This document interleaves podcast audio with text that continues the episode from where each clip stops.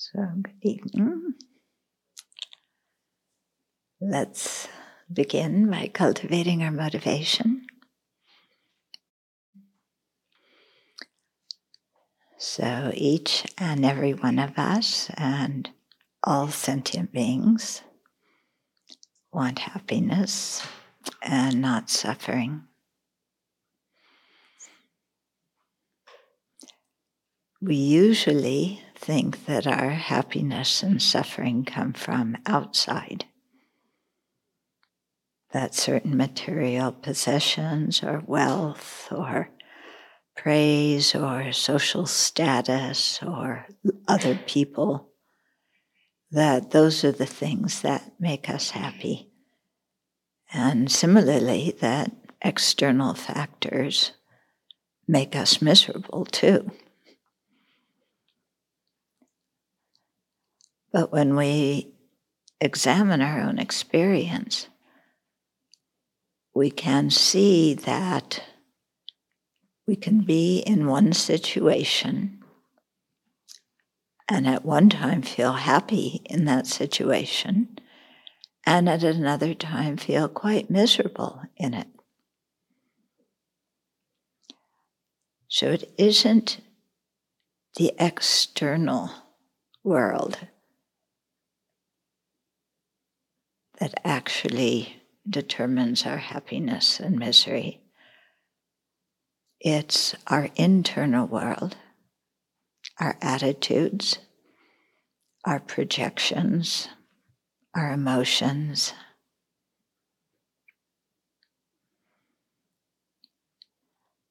And that actually is something good because if happiness and suffering depended on the external factors, since we can never control all the external factors in our life, we can, could never be happy. Whereas if we are able to tame our mind, transform our mind, do that internal work, then no matter where we are or who we're with, there's the possibility of being satisfied and joyful. So, in seeking happiness, we don't want to just seek it for ourselves. We're one person among countless. But rather, develop ourselves spiritually, develop our incredible human potential so that we can be of great benefit to all living beings and show them the path so that they can tame and transform their own minds and find happiness in that way.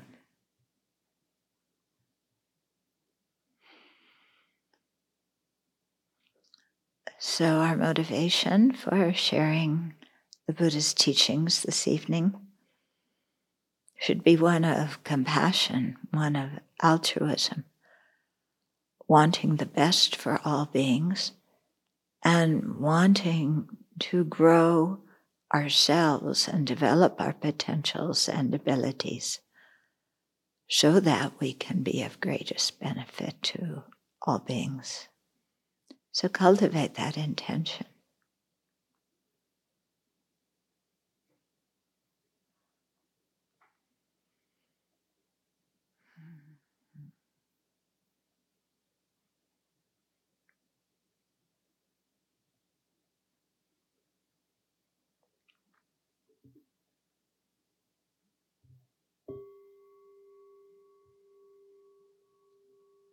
And today we're on page uh, 94, and we're going to start talking about the auxiliary afflictions from the Pali tradition. So, the whole idea of hearing these is to use them to help us understand the different mental states that we have. And here, right now, we're talking about mental states or mental factors that are very problematic that disturb the peace of the mind. Okay, so there's another list with all the virtuous ones that make us feel good. We're going now into the ones that are problematic. So, um, when we notice them in ourselves, uh, there's no need to feel ashamed or inadequate or whatever, because we all have these. Um, so we might as well admit it. So trying to hide, um, yeah, trying to to hide what our own internal processes uh, doesn't really do much good. Yeah. Because all of us are basically alike. I mean, we're different in many ways. But uh, in terms of positive and problematic mental factors, we all have the seeds of all of them. So it depends which ones we uh, water, so to speak.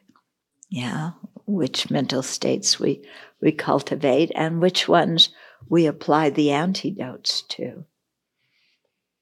So we're uh, taking a look at some of them. Okay, so I'll read from the book and stop and give some comment.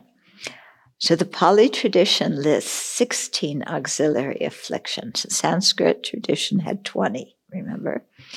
Uh, and these are offshoots are of the three root afflictions. So the three root afflictions are okay, anger, attachment, and ignorance. Okay. So those are uh, often called the three poisonous minds or three poisonous attitudes. And most of the other afflictions are uh, branches of those. Okay, so many of the ones in the Pali list overlap with the 20 in the Sanskrit list. And some of them have the same name but are defined differently. Okay Or, and some of them, uh, the English word that they use to for it, uh, for me, doesn't always match. So we'll we'll go through these. We'll talk about it. Okay. So the first one is covetousness and greed. Anybody have that problem? Yeah. Okay. So, covetousness and greed are aspects of craving. Craving is the mind that wants. Okay. So, one of the Pali commentaries says that covetousness is desire for an attachment to our own belongings, and greed is desire for an attachment to the belongings of others. Here's an example where I don't think saying covetousness is the desire for an attachment to our own belongings. That's not the English meaning of covetousness. Okay. That's more, you know, if you had to choose between covetousness and greed, that would be more on the greed side, wouldn't it? And then, uh, here, when it says greed is the desire for an attachment to the belongings of others, that's what we would call covetousness. Okay, so regardless of the the word we're giving it, uh, we know those mental states, huh? Yeah. So very interesting to check in our own mind. What are we greedy about? What do we covet that uh, belongs to others? Another of the Pali commentaries states that covetousness is attachment to an object that is suitable and has be has been obtained. For example, example, coveting a new shirt that you need and you obtain legally. Okay. Um, while greed is attachment to an object that is unsuitable and has not been obtained for example, greedily uh, coveting um, uh, illegal drugs. Okay, so those are examples. it, there, you can see how both of these, no matter which English term we use, are related to craving. You know, the mind is wanting something. And once it has that, it does not want to let go of it. Okay? And it's amazing what our mind can be greedy about and what we can be possessive about and crave, you know. And in one situation, you'd think, oh, you know, being attached to this thing, that's ridiculous. And in another situation, you're very attached to it. Okay. And so here I remember to me the best example is toilet paper. Mm-hmm. Okay. When you're in the West and there's lots of toilet paper, nobody's greedy or coveting toilet paper. Well, I don't know. During COVID, there was certainly something going on around toilet paper. But when I lived in India, toilet paper was very expensive. I hardly had any money. And, you know, I rationed my toilet paper. It was very precious and I didn't want to share it with others because then I wouldn't have it. Okay, so you can see just two different situations and inside of ourselves, two different reactions to the same object. Okay, the second one uh, is malice. Okay, so you'll remember malice when we talk about the the 10 Paths of Non Virtue. It's the second mental one where we are uh, plotting how to harm somebody. That's what the word means in, con- in the context of the karmic path, okay? Here, the way they're defining it is aversion that arises in nine cases when thinking, okay, he harmed me, he is harming me, he will harm me okay, in the future. He harmed me. He is harming me. No. He is, he harmed me. Oh, no. Sorry. Okay, the first set. He harmed me, is harming me, will harm me. So past, present, and future. Second set.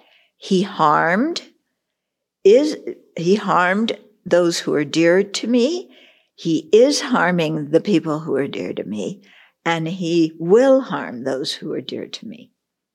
And then the third set is he helped my enemies.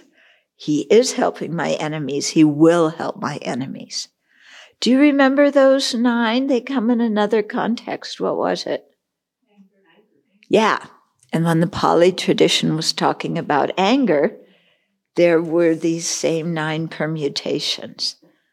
Okay. So very interesting to look when you get upset and angry. Yeah. Is it because of what somebody's doing to you? Somebody or what they're doing to somebody or something that you cherish? Or are they helping somebody that you just can't stand? Okay. So again, you know, all these nine permutations we'll have at one time or another. And especially, uh, I mean, reading the news, you, you just look at what's printed, uh, you know, the, the, what's going on politically and you can go through all these in the matter of five minutes, you know, five minutes, two minutes, you know, they all pop up in the mind. Okay. The third one is wrath. And it is hatefulness and opposition that seeks to harm someone.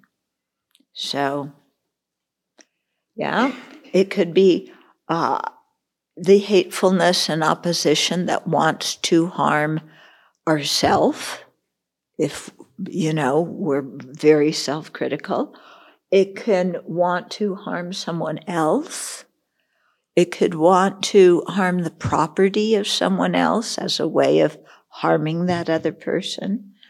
Um, yeah, so it's it falls under the the uh, category of anger or hatred, except it's a really extreme form that uh, is unfortunately way too um, manifest in people's minds in the world, isn't it? Yeah. I mean, this is this mental factor accounts for so much of the the war and suffering, as well as the political turmoil. Yeah. Okay, then the fourth one is resentment.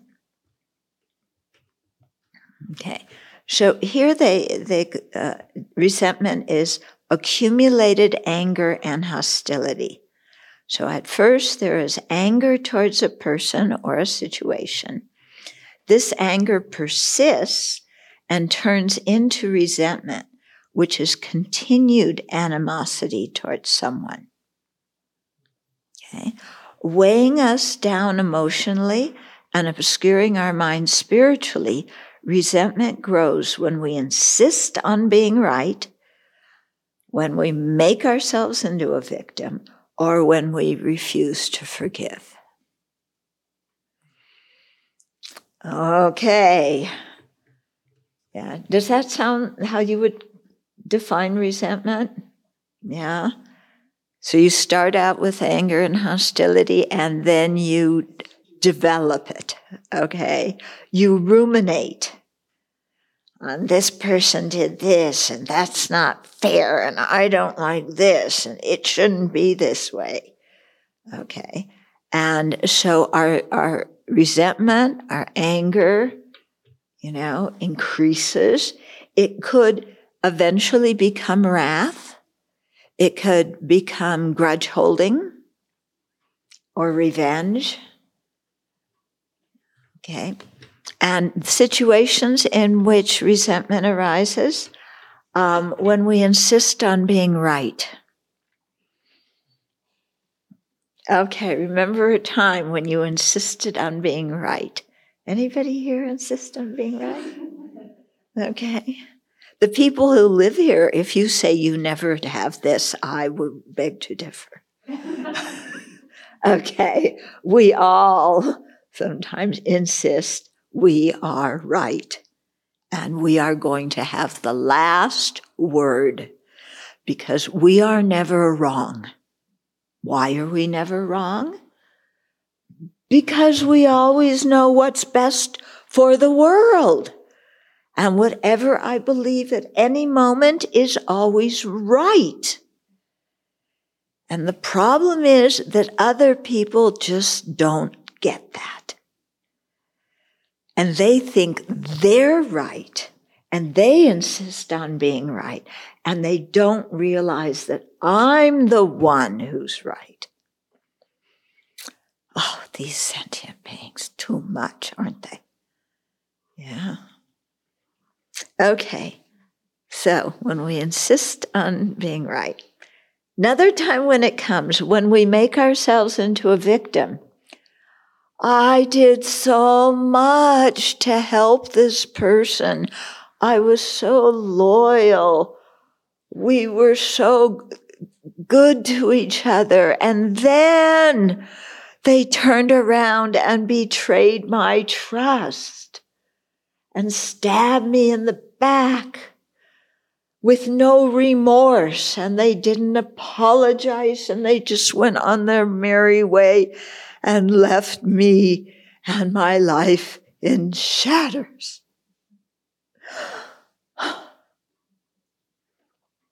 yeah. You ever make yourself into a victim? Yeah. So we do that and we have a pity party.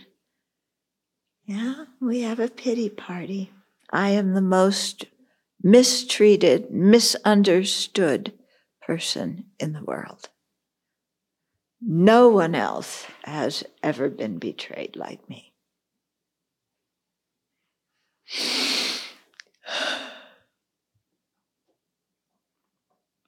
Yeah. Okay. Nobody else makes us into a victim. Okay. I know some people will disagree with me and they will say, if somebody harms me, I am the victim. In conventional language, maybe you say that, but in Dharma language, we don't say that. our own mind and how we see the situation makes us into the victim. Okay? Because we give our power away. We say, I can't control my life. I'm totally dependent on this other person. And until they change, or until they apologize, or until somebody outside does something, then I don't have much choice in my life about being happy. Okay? So that kind of attitude makes us into a victim. Yeah. And there's something uh, very comforting in a very strange way about being a victim. Because when we're the victim, it means we aren't responsible for anything. So we don't need to try to change.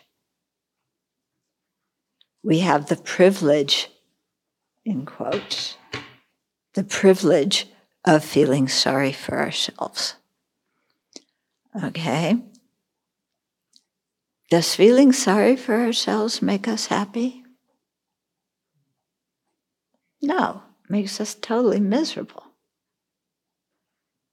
So it's very strange that we like we like this state in, you know, I have no responsibility. I'm totally miserable. But it's somehow very comforting. Very strange the way our mind operates, isn't it? Yeah. Okay, the other situation in which resentment arises, and it's, these are not ex, these three are not exhaustive. Another one is when we refuse to forgive. Okay, so when we refuse to forgive, we're generally holding on to a grudge. Yeah. And there's resentment. We are anger, angry at the other person. We feel hostility towards them and we will not forgive them because we're right and we're a victim of what they did. Yeah, so they need to apologize. And they should make a big apology. Yeah. Not a little one, a big one. Okay. So we don't want to forgive. And we remain miserable as a result of it. Yeah? When we don't forgive, who suffers? Not the person we're mad at. You know, they're doing whatever they're doing. We're the ones who suffer when we don't forgive. Okay. I come from a family with lots of grudges. Yeah. Having a family uh, um, celebrating a holiday together or a, a family event together, very difficult because you can't make a seating arrangement because this one doesn't talk to that one who doesn't talk to this one who doesn't talk to that one. Yeah, so how do you make a seating arrangement? Yeah, it's impossible. Anyway, I won't go into my family's dramas. but it's just, you know, you look in your own life and you find in your own life examples of example, exactly what the Buddha is talking about. Okay, the fourth one is contempt. Okay, and here they talk about contempt uh, is ingratitude, ingr- ingratitude, okay, that denigrates those who have been kind to us. A spiritual mentor may help her student for many years, training and teaching him. But when the student becomes well known and respected, he disregards his teacher and thinks, she did nothing for me. Okay. Is that how you would t- uh, define contempt? Yeah, what would you call that? What what's being described here? Or, or maybe let me go on to the next one, okay? Because this this may help help a little bit. So the next one is insolence. Okay, and here it's called it's a sense of competitiveness that puts the other person down. We arrogantly consider ourselves to be above others who are actually more qualified. Okay. So I don't know about you, but when I think of contempt, I would say, um, how I see contempt is uh, it's related to arrogance, where yes, you you do denigrate somebody, but you're denigrating people who you think are lower than you, in a really awful kind of despicable uh, way. That's how I think of contempt. I see some nodding heads. Okay. This one here, ingratitude that uh, denigrates those who've been kind to us. I don't think contempt has to be for those who have been kind to us. I think this, this one here is much more ingratitude or ungratefulness with the example. When you denigrate those who've been who have been kind to us and the example of the spiritual mentor who helps the student or any teacher who helps the student and then when the teacher when the student succeeds they have contempt for their teacher or they have contempt for other people they have contempt for their own students because they think they're better than other people yeah But here, yeah. Anyway, what what is described being described here to me seems more ungratefulness, whereas contempt is when, yeah, you put your you put yourself up and up and just can't really denigrate somebody um, in a very nasty way. Okay. And what they call insolence, a sense of competitiveness that puts the other person down. We arrogantly consider ourselves to be above others who are actually more qualified than us. Is that how you think of insolence? How do you think of insolence? Somebody want to look it up? Or, yeah, how do you think of it? Disrespect, but like flagrant disrespect is what I think. Yeah, of. like a.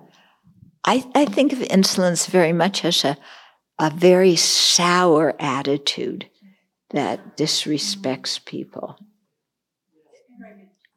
Huh? Yeah, very arrogant. Okay.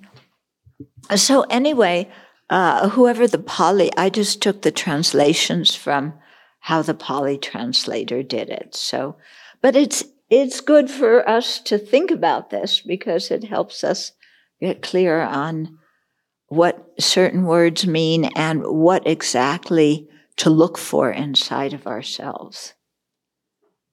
Yeah. Because I see contempt. I mean, for me, people who are con- have contempt for other people.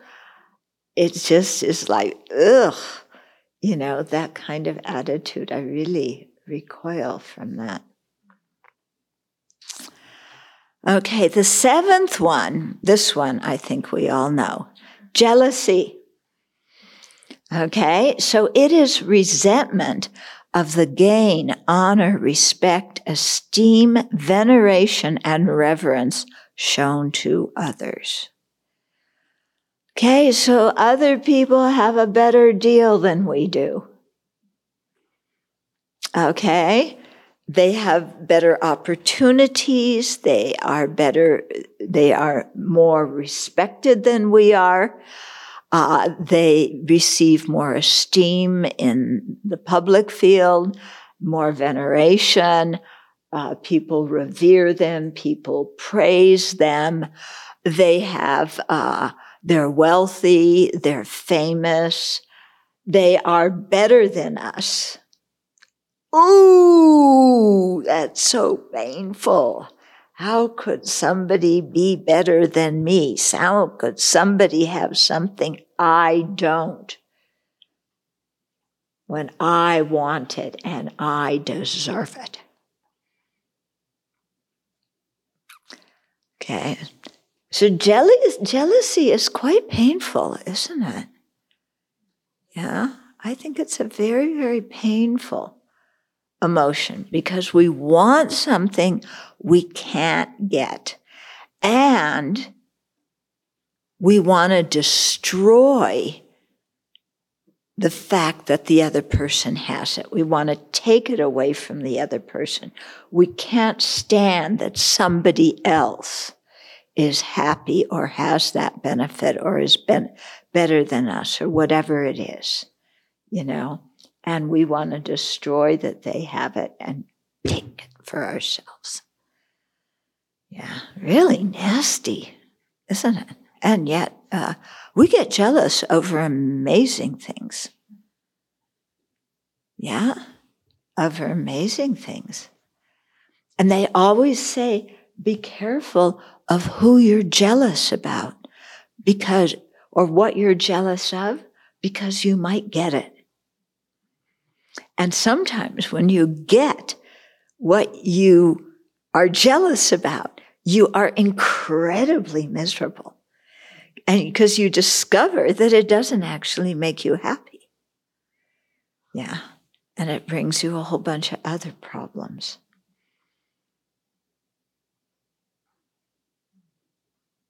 Yeah. Can you think of a situation when you got jealous about something? And then we had, when I lived in France, we had uh, one woman who her husband uh, ran off with a younger woman and she was jealous. And I said, Claudia, relax. Now he gets to pick up she she gets to pick up his dirty underwear and his dirty socks. You know, you're free of that. Yeah? So, you know, you crave something, you want it, you're jealous of who has it, and then you get it, and it's not so great. The way jealousy is defined um, in the previous part under the Sanskrit Sanskrit tradition um, links it with attachment, with the, which accords to how we think of jealousy a lot. Mm-hmm. This doesn't necessarily mention that, so I was thinking no, if you. I, I, think in the in the Sanskrit it's linked to anger. Um, it, it says because of it says jealous. It, but I think when when we look. Um, it is under anger. Yeah, it's, but it's under anger. But it's defined as out of attachment. Yeah. But where, where this, well, my point here is that this mm-hmm. doesn't mention attachment. So I could have a resentment of somebody getting something simply because I don't like them, even if I don't want what they are getting. Mm-hmm.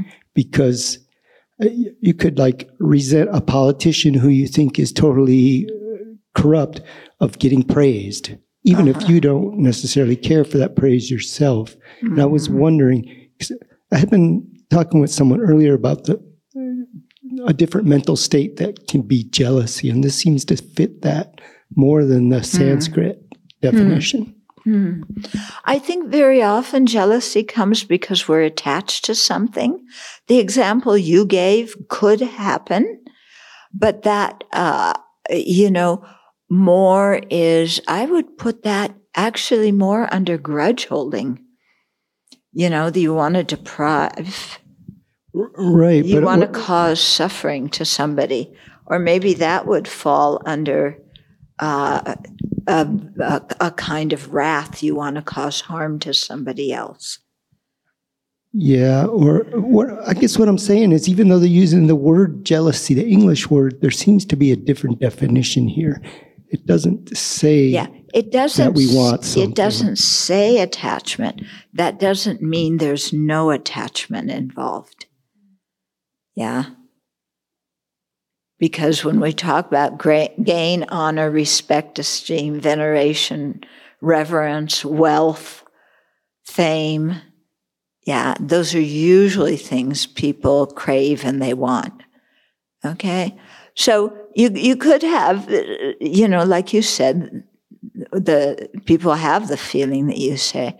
I don't know that that uh, I would call it jealousy, um, because it's it's more you want to harm somebody. I would call that more malice. You want to harm somebody. Anyway, it doesn't really matter the word. It's to identify that mental state within ourselves. Yeah, that's the important thing. Okay, number eight is miserliness. Okay, is stinginess and avarice. We cling to what we have and are unwilling to share our possessions, dwelling, food, reputation, praise, and so forth with others. Okay, we don't want the people who praise us to meet others because they may praise those other people too. So we're miserly about the praise, and we would probably get very jealous if somebody who usually praises us starts praising somebody else. We'd probably get jealous in there. Okay. Or we don't want others to learn the Dharma because then they may become as well respected as we are. Okay. So with miserliness, you can see it's also related to competition, isn't it? Yeah. To competition and arrogance. And we, we want to be seen as the best. And whatever we have, we don't want to share with others. So I've heard, um, my brother, when he was in medical school, told me that some of the other students would uh, check out books from the library, even if they didn't need those books, just so the other med students wouldn't have them and couldn't use them to study and get better grades. That's terrible, isn't it? Yeah? But that fits this thing of miserliness. You know, you don't want to share knowledge. And you don't want to uh, even, you know, even share a library book because you're afraid somebody else may do better than you on a test. Okay. So again, with miserliness, we can be miserly about so many different things. Yeah? Okay, from paper clips.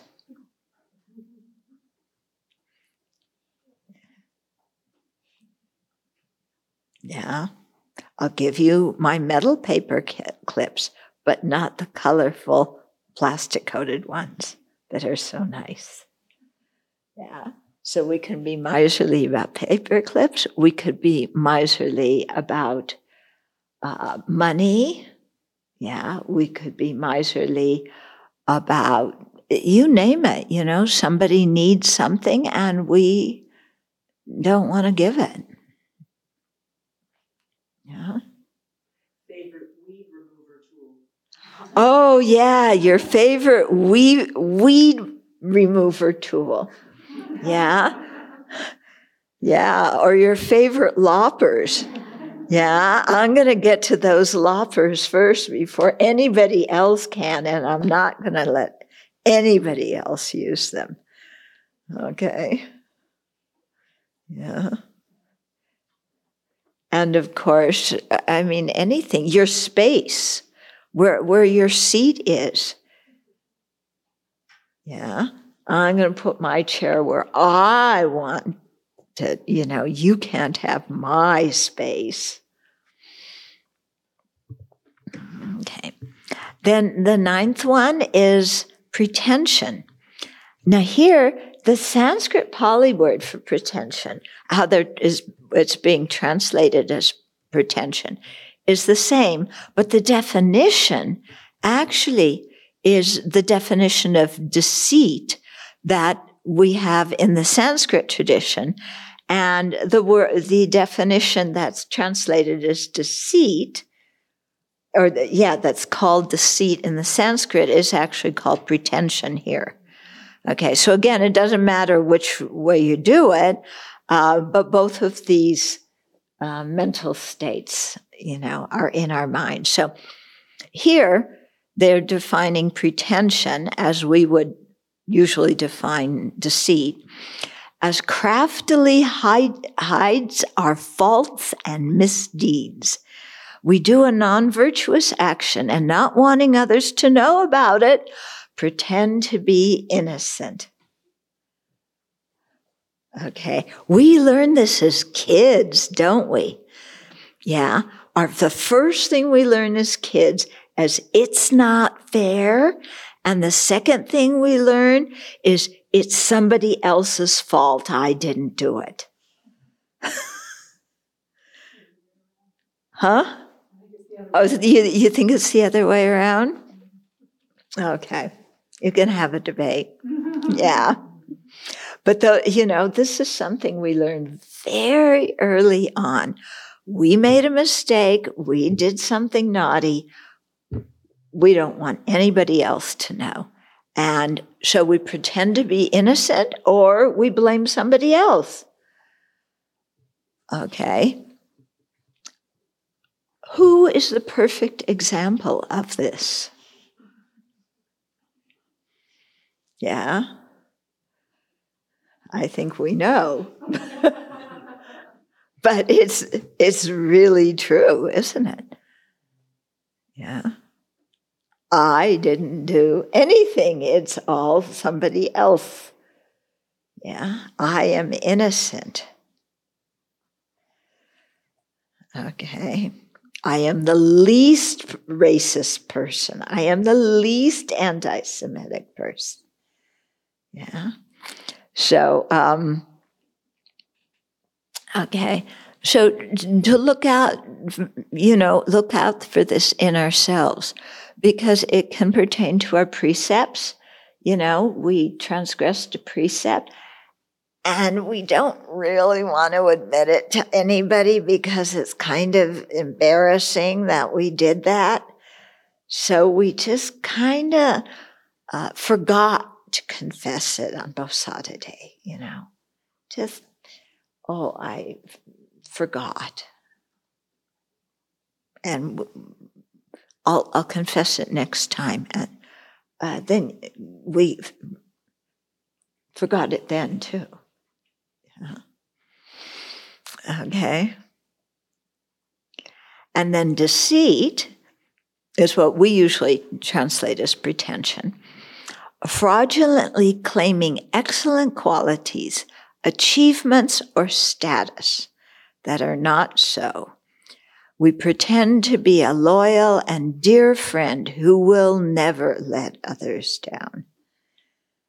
Okay? So we claim to have qualities and abilities and uh, so on that we don't have. We, yeah, we pretend to be what we're not. You apply for a job, and, you know, how do you fill out your, your job application? I do this and this, and I'm really good with this, and I'm fantastic at that. Yeah. No faults. Yeah. You should definitely hire me. And then when somebody asks you, you know, well, do you know how to do this? Uh, no, but I learn really fast. Yeah. Okay. So here, claiming, I mean, you can see why pretension and deceit go together. We're pretending to have good qualities we don't have, and we're hiding our faults. Okay, usually out of attachment to uh, reputation, to praise, to wealth, to getting our way, to making good impressions. Okay, you meet somebody new and you want to make a good impression on them, and so you pretend to be what you aren't.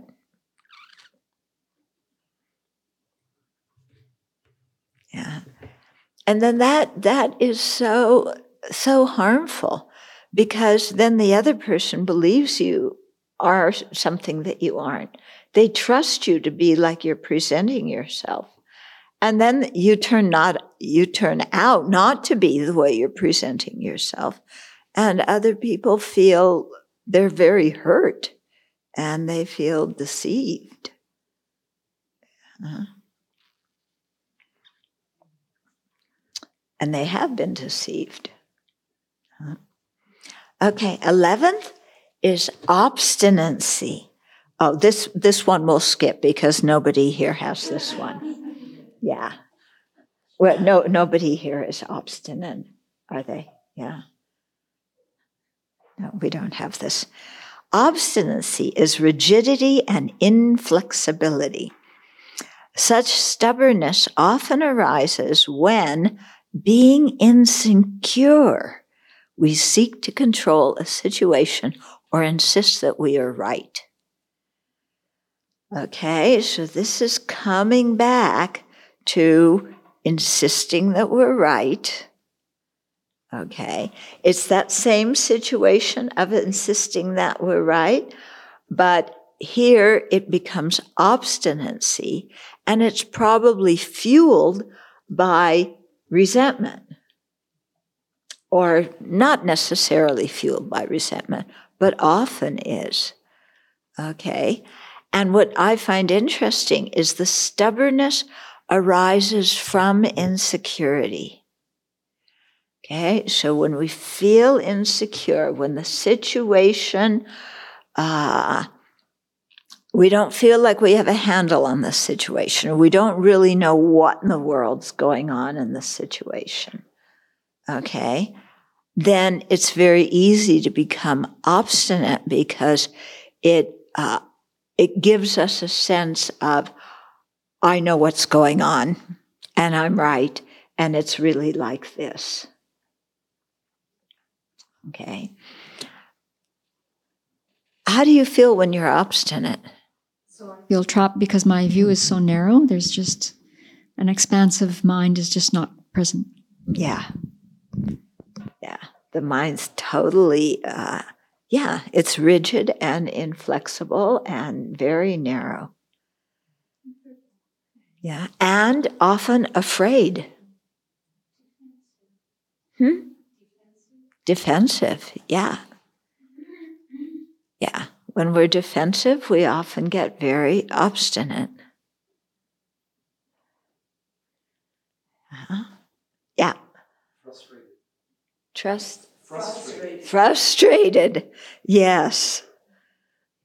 Yeah. I'm frustrated and you gotta do things my way because I'm right and I can't stand it you know, I feel so insecure that I've got to, you know, I've got to control the situation. I just said we're you're just immovable. You've dug your heels in and there's no motion. Mm-hmm. There's no progress. There's no backwards, forwards. It's just stuck. Yeah. yeah. Yeah. And when you're around somebody who's obstinate, how how does that affect you? Something that I discovered recently is that I can't stand being around myself. I mean, just unpleasant. And there's such a big sense of self that I can't even I can't yeah. even see anything else. Yeah. But I'm a very I, I don't like being with myself when I get to be that entrenched. Yeah. Yeah.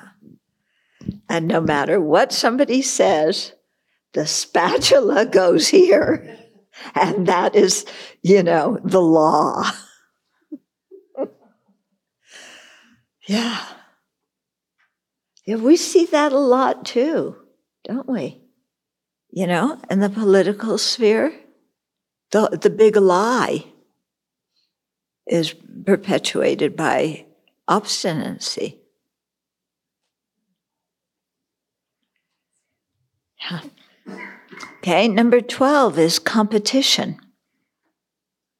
Okay, so competition seeks to rival and outshine others. So we can see links between a lot of these, you know? Competition, resentment when we lose out, obstinacy when we think we're right. Okay. Uh, what was the other one? Uh, insolence. Yeah, jealousy. So we can see that in our mind, a lot of these are, uh, you know, they they kind of they may follow one right after the other. Yeah. Or they may be regarding one situation. One minute you feel this way, one minute you feel that way. Okay, so competition. We see someone nicely dressed. Don't you love my chugu?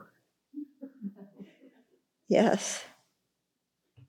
It's a nicer color than your chugu, even though it's faded.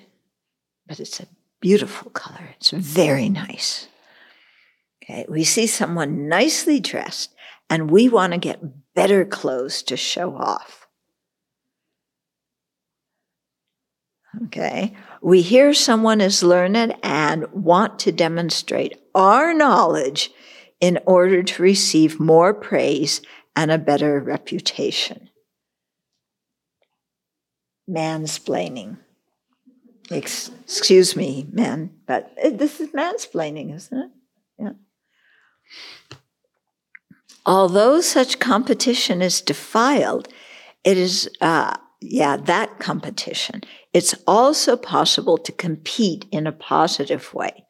Okay. So we see someone who is generous and with a giving heart, we wish to match or surpass her gift. We meet someone who is learned in the Dharma and with a sincere desire to learn ourselves, we aspire to learn the Dharma as well as that person has. So that's called a good kind of competition. His Holiness, uh, that doesn't sound like competition to me very much. But His Holiness, uh, when he talks about um, in the uh, when the monks and nuns debate, you know, it's a competition, but the uh, it's not a competition to be better than someone and to win the debate. It's a competition to increase your wisdom and increase your ability to think clearly. So, for those situations, such as someone else gives a gift, and so you too want to give a gift, if the motivation is, I want to give a better gift than that person, that still seems defiled, even right. though oh, that's defiled, right? But could we call it then instead of competition, like inspiration, right? Being inspired by the generosity. Yes. Like that would be the non-defiled yes. I think right? it, I think in English you would call the examples given here more being inspired by others' behavior rather than competing. You know, in the same way with the with the debating, you know, you're trying to uh, increase knowledge, increase wisdom. Yeah. So, yeah, so the way different words are used in different cultures can, can really vary a lot. Yeah, but definitely, you know, somebody else gave a gift and look how they got recognized. So I want to be recognized like that too. So I'm going to give more than them. And then you don't get recognized in the same way and you are jealous and you are wrathful.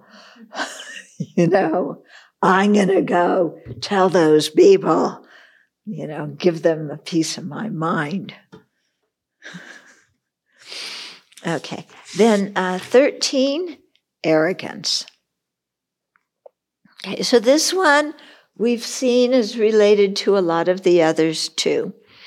So arrogance is being puffed up on account of our social class, education, possessions, and so forth.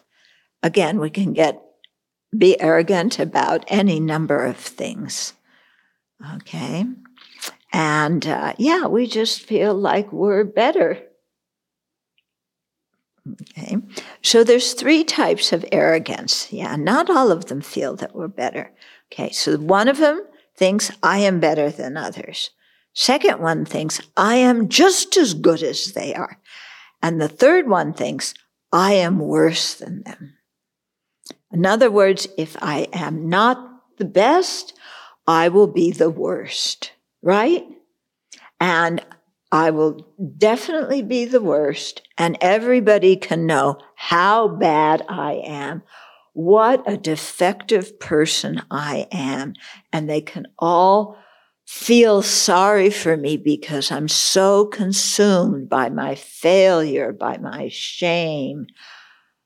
You know, it's like I'm just a disaster. Yeah? You ever think like that? Mm-hmm. Yeah? I'm the worst person in the world. you know, we go back to our pity party. Mm-hmm. Okay. So it's somehow making ourselves special. We all find ways to be special. Yeah. I can make a bed better than other people can make their bed. Yeah. They inspected all the rooms, and my bed was made the best. Much better than other people who just threw their stuff there. I mean, it's ridiculous what we get arrogant about, isn't it? Yeah. Some semchen. um, yeah. So, some way that I am special, not like other people, much better. Yeah. My chugu. Yeah. Didn't you see it? Yeah. Meghan was wearing it. Yeah, they're selling it. It's the latest fad. Yeah. And Harry was wearing a uh, shemdop.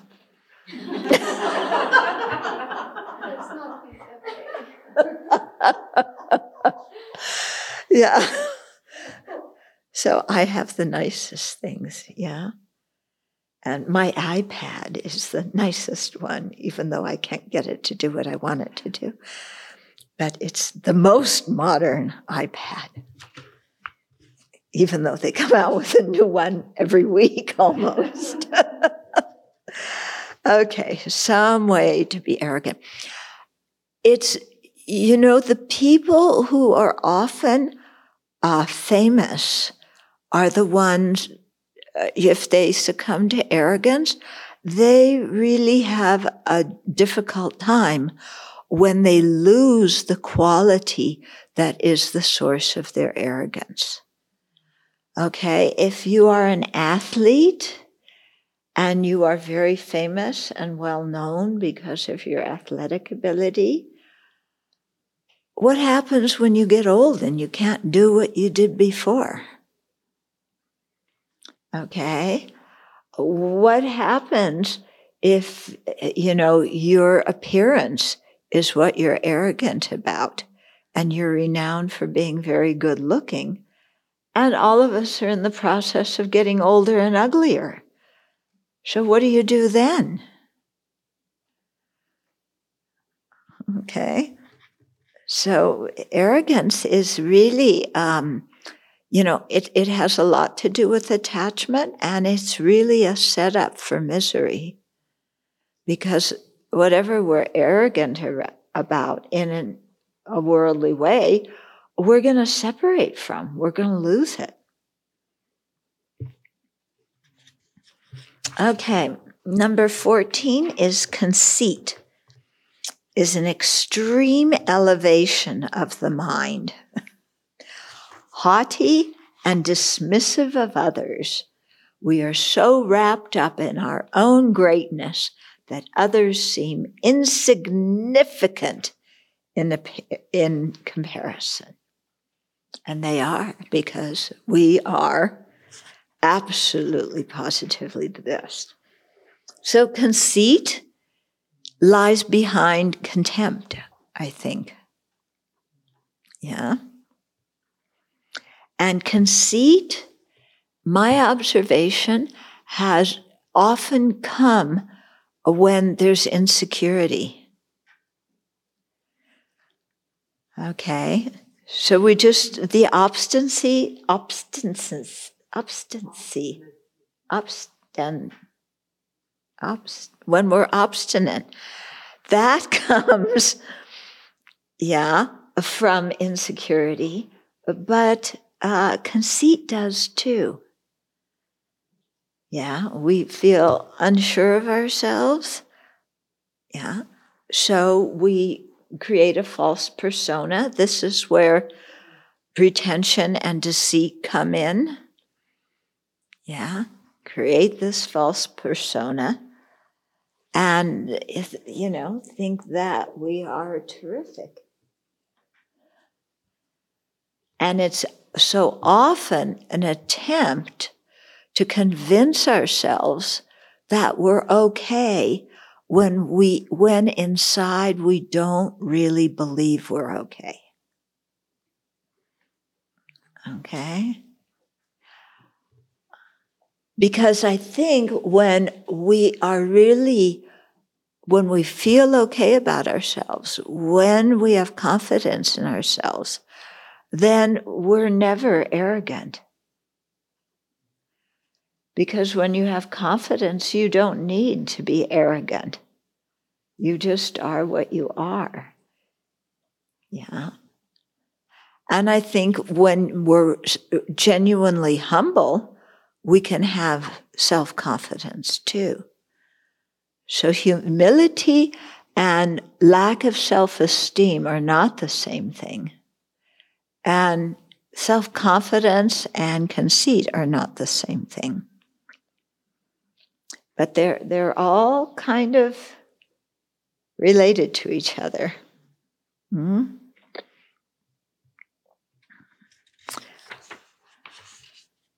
So, uh, you know, if conceited people drive you crazy, yeah, then it's really helpful instead of being judgmental about them and criticizing them to look at them and say, you know, look behind the facade and recognize that there's insecurity and lack of self confidence. Okay? And so here's where one situation where I saw His Holiness Dalai Lama.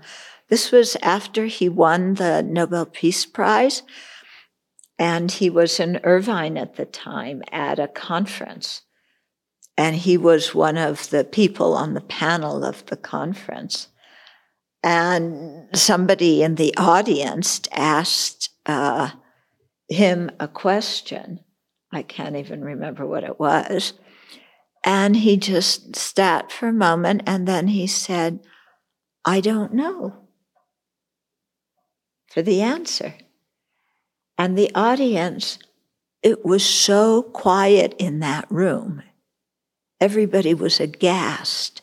How could the person who's the expert of the experts on the panel say, I don't know? And he was totally comfortable with saying, I don't know. He was totally fine with it. Yeah. And then he turned to the other people on the panel and said, What do you people think? Again, like, he asked for other people's ideas. You know, isn't he embarrassed? He didn't know the answer. okay. So, you know, somebody who feels comfortable in their own skin can be like that. They don't need to put something on. Okay, 15, haughtiness.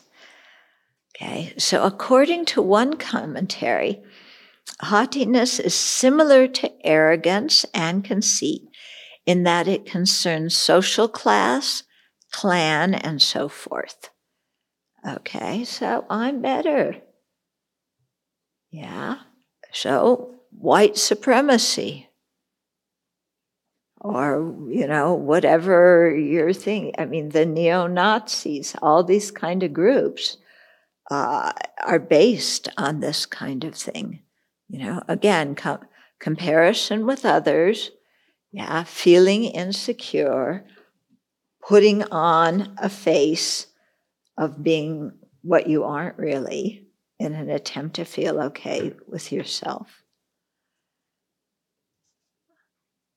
Okay. And uh, yeah.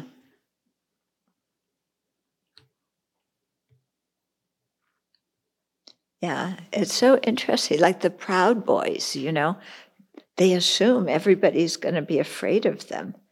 And people are afraid of them. I mean, the way they come on and the way they look and so on. But what's lying behind that? Why do they have a need to be like that? What, what need inside themselves is being met by putting themselves above other people that way? Yeah. So something's going on there that that's leading to the haughtiness, the arrogance. Yeah. So the sutras defi- define, oh, the sutras describe haughtiness as vanity in relationship to youth, health, and life. Young people are infatuated with their youth and think they will never get old. Yeah?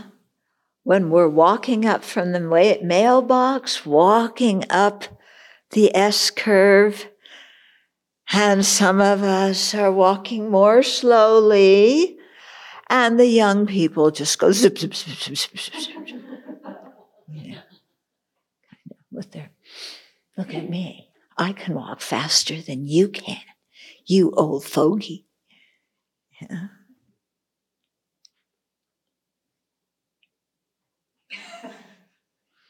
Anybody do that? Nobody's going to cop to that. okay.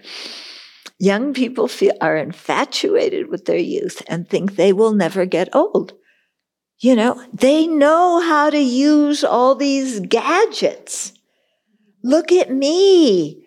You know, I can figure out how to use an iPad without an instruction thing. It's so intuitive they told me. It's intuitive. You just pick it up. You will know how to do anything. So I picked it up. And I started pressing things. And the iPad went crazy. It doesn't do what I wanted it to do. Yeah. And then, you know, the, the young one, who thinks they're so great. Yeah. But they're actually in their 30s and they don't recognize they're going to be over the hill soon. But right now, they think they're the generation. And they just take the iPad and goes dip, dip, dip, dip, dip, dip. and stick up their nose and say, I'll help you anytime you need help. Just call me. Okay. uh, the healthy believe they will not become ill. Isn't that true? We sometimes get arrogant, haughty about our good health. Yeah. So look at me. Again, I can walk faster than you. I can do this. I can stand on my feet in the kitchen longer than you can. Good. You cook. yeah. you know, again, getting haughty about anything. Yeah. Yeah, you just happen to have some good karma ripening and you think you're better than others because you're healthy. Okay, those who are alive think they will not die. That one applies to all of us. Of course, we all say, No, I know I will die. For sure, I will die. Everybody dies. I know I will die. But later. Yeah, I'm going to live to be really old. Yeah. I'm, the oldest man now is, uh, they just said 112. I don't know for women, but I'm going to be older than, way older than that. Okay? Yeah. So old that death kind of will become insignificant. I'm just going to continue to be me. Okay. So, haughtiness. 16, heedlessness. So, this is the opposite of conscientiousness, and it allows the mind to roam among objects of sensual pleasure. Okay? this is the mind that when you're on a, a long flight takes out the um, the the things. What is it? What is this? Duty free. The duty free uh, booklet in the pouch in front of you, and skims through the. You know, I want distraction, so I'll look at all the duty free things that I can get on the flight that are cheaper because I don't have to pay taxes on them. Okay. So letting the mind be overwhelmed with afflictions without making any effort to restrain the mind, restrain the mind, it leads to self-indulgent actions and ethical downfalls. So we just, you know, conscientiousness is out the window. We don't care about our ethical conduct. Yeah, we don't care about the effects of our actions on other people. We don't even care about the effect of our actions on ourselves. Our slogan is I want what I want when I want it, and I'm going to get it. And we just go about getting what we want without caring about anything else. Okay? And so we can really wind up being like a bull in the china shop and hurting a lot, a lot of other people with this kind of mind. So, of the 16 auxiliary afflictions in the Pali tradition, eight wrath, resentment, jealousy, miserliness, deceit, pretension, haughtiness, and heedlessness are auxiliary afflictions. And one, arrogance, is a root affliction in the compendium of knowledge Okay, so Pali tradition doesn't follow compendium of knowledge. Compendium of a knowledge is a Mahayana text by Asanga. Okay, and then two, covetousness and malice are two of the ten non virtues, yeah, according to the Sanskrit tradition. Okay? So it's interesting to see how different things can be put together in different lists. When we go on, you know, next week, we start talking about the fetters and the pollutants and things. You'll see some mental factors uh, are listed in many different categories or mental factors that sometimes they have the same name, sometimes they have a different name but you find them in many uh, categories. Okay, let's pause here if there's questions, comments. In regard to jealousy, you ask us, um, you know, if we can bring up a situation where we have been jealous and then we got what we were jealous of. And I um, uh, remember the situation, um, something like in high school, like eight or nine class, and there was a girl, and she looked like um, um, uh, you don't know her, but she was a German model, top model one, and uh, Claudia Schiffer, and uh, so this girl looked like her, and um, so I I found it pretty inspiring first. And so, but then I also wanted to become a little bit more beautiful like her and uh, get um, the intention and the figure and all that. And so when I got a little bit older than like 15, 16, 17, I put more attention on my figure and my hair and all that. And then I got a little bit more of that, you know, attention that she may have gotten.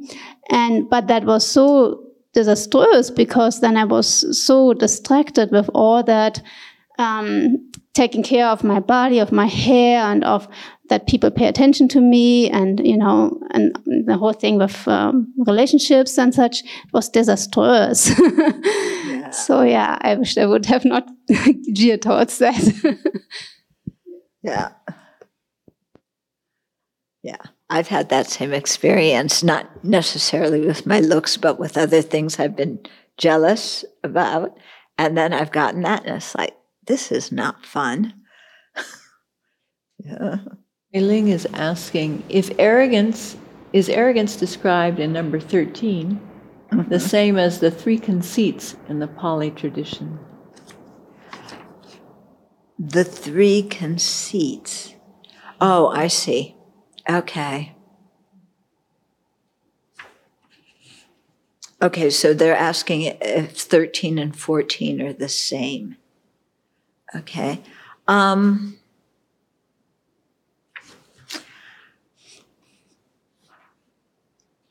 uh, the conceit doesn't have the one of uh, I'm worse than others. Okay, so they're different in that way. If you look at the definition, arrogance puffed up on account of our social class, education, position, uh, possessions, and so forth and then the three kinds of arrogance that are described in number 13. And conceit, it seems to be uh, arrogance on steroids. okay? And the, the conceit doesn't um, apply to the thing of, uh, you know, I'm worse than everybody else. And then uh, Kenru is asking about the difference between a mental state and an affliction. Oh, there's many different kinds of mental states. Yeah, afflictions are mental states that disturb the peace of the mind and uh, can motivate harmful actions. There's many mental states, you know, love, compassion, wisdom, inspiration, aspiration for what is good, integrity, consideration for others, yeah, generosity. There's many more mental states uh, that are, are quite good ones. Then there's other mental states that are neutral. Uh, it's just here we're going through this particular list of the ones that are not so good. We went through, um, oh, we did, yeah, this, this book doesn't have, if, if you study uh, what in Tibetan is called lorig or mind and um, mind and awareness, then you'll find uh, a list of 52, 52, not 51. 51? 51 um, mental factors, uh, which again is not an exhaustive list of all the mental factors, but it helps give you uh, a better idea of yeah different mental states and how they uh, combine to to make a cognition. Hmm. This is what Venerable Sangye taught last mm-hmm. weekend. So, yeah, you can listen to the tapes of her talks, or she's going to do part two in August. Yeah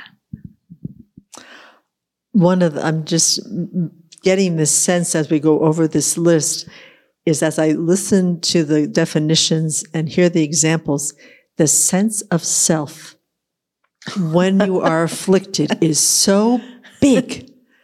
And when I think about the virtuous mental factors, there's a, a softness, there's a lightness, there's not this grasp at self so strongly. Yeah. And it just becomes more apparent as you start listening and, and getting into how these things actually manifest. Yeah. The self is is just fueled by this, or vice versa. The self fuels the sense of inherently existent self fuels the afflictive states. Yeah, well, that that's why they say ignorance. You know, uh, ignorance which grasps the self and other phenomena as existing in the opposite way from how they do exist, and the chief cult- culprit is the self grasping the self that way. Why that is the root of our samsara. Because you can see it, it's just, you know, it's spouting out everywhere here amongst these, isn't it? me, me, me, me, me, me, me. I'm the center of the universe. I'm the most important. Whatever happens to me is the biggest deal. But virtue doesn't necessarily have that. doesn't have that kind Yeah. of hunkering down, concretizing oneself. Yeah.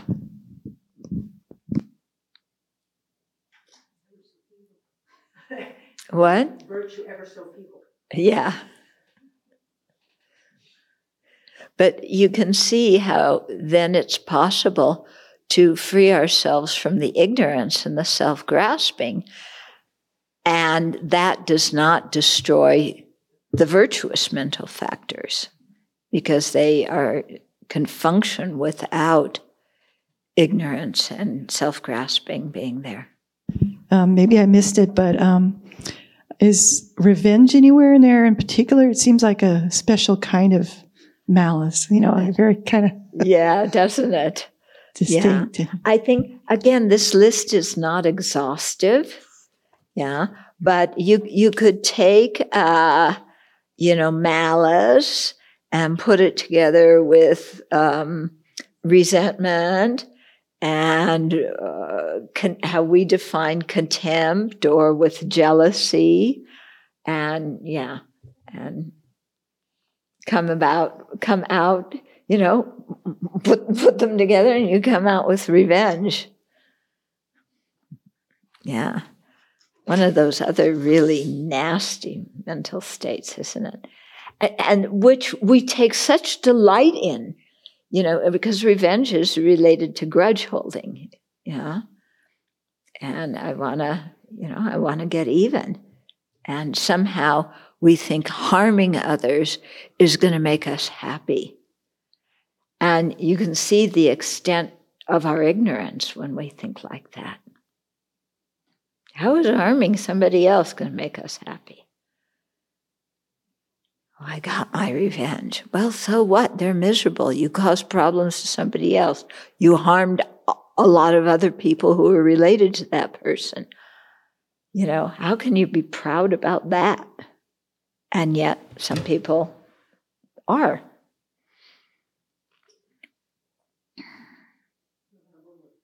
Hmm?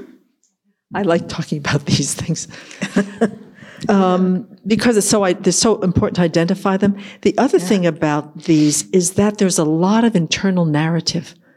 You know, mm-hmm. when you when you just listening to the voice that brings that helps manifest these things, mm-hmm. there's a lot of discussion. There's a lot of judgment. There's a lot of narrative justifying the state of mind. When mm-hmm. I'm in a good space and I've got kindness in my heart, there's not a lot of internal dialogue. There's not a lot of storytelling. Yeah. It's- I'm just there. I'm in my heart, you know? Yeah. So that's another way that I try to identify when I'm afflicted is when I start really narrating. Yeah. When your when your mind is spinning, when you're ruminating, when you are becoming the judge, prosecutor, and jury in your own mind against somebody else. Okay? That's a very good indication that affliction is present. I was just thinking about how isolating jealousy is for me. Mm. Because when I'm jealous of someone, I want to stay away from them. I don't want them strutting their stuff in front of me that I can't do. And I get very, I, I just pull away from them. I stay mm. away. And I also think when I'm jealous that I can't ever have what that person has. Instead of thinking, oh, maybe I should do a few things and I can learn what they learn.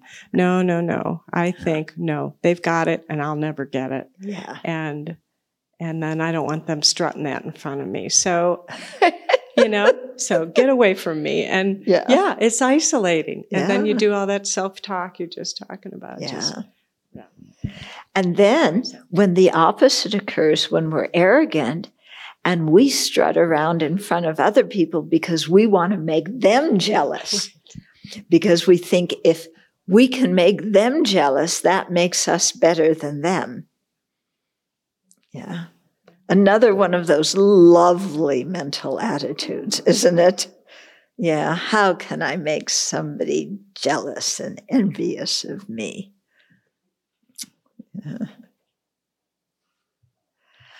Okay, let's dedicate, and then next time we'll we'll uh, go through the reflection as a like a a review.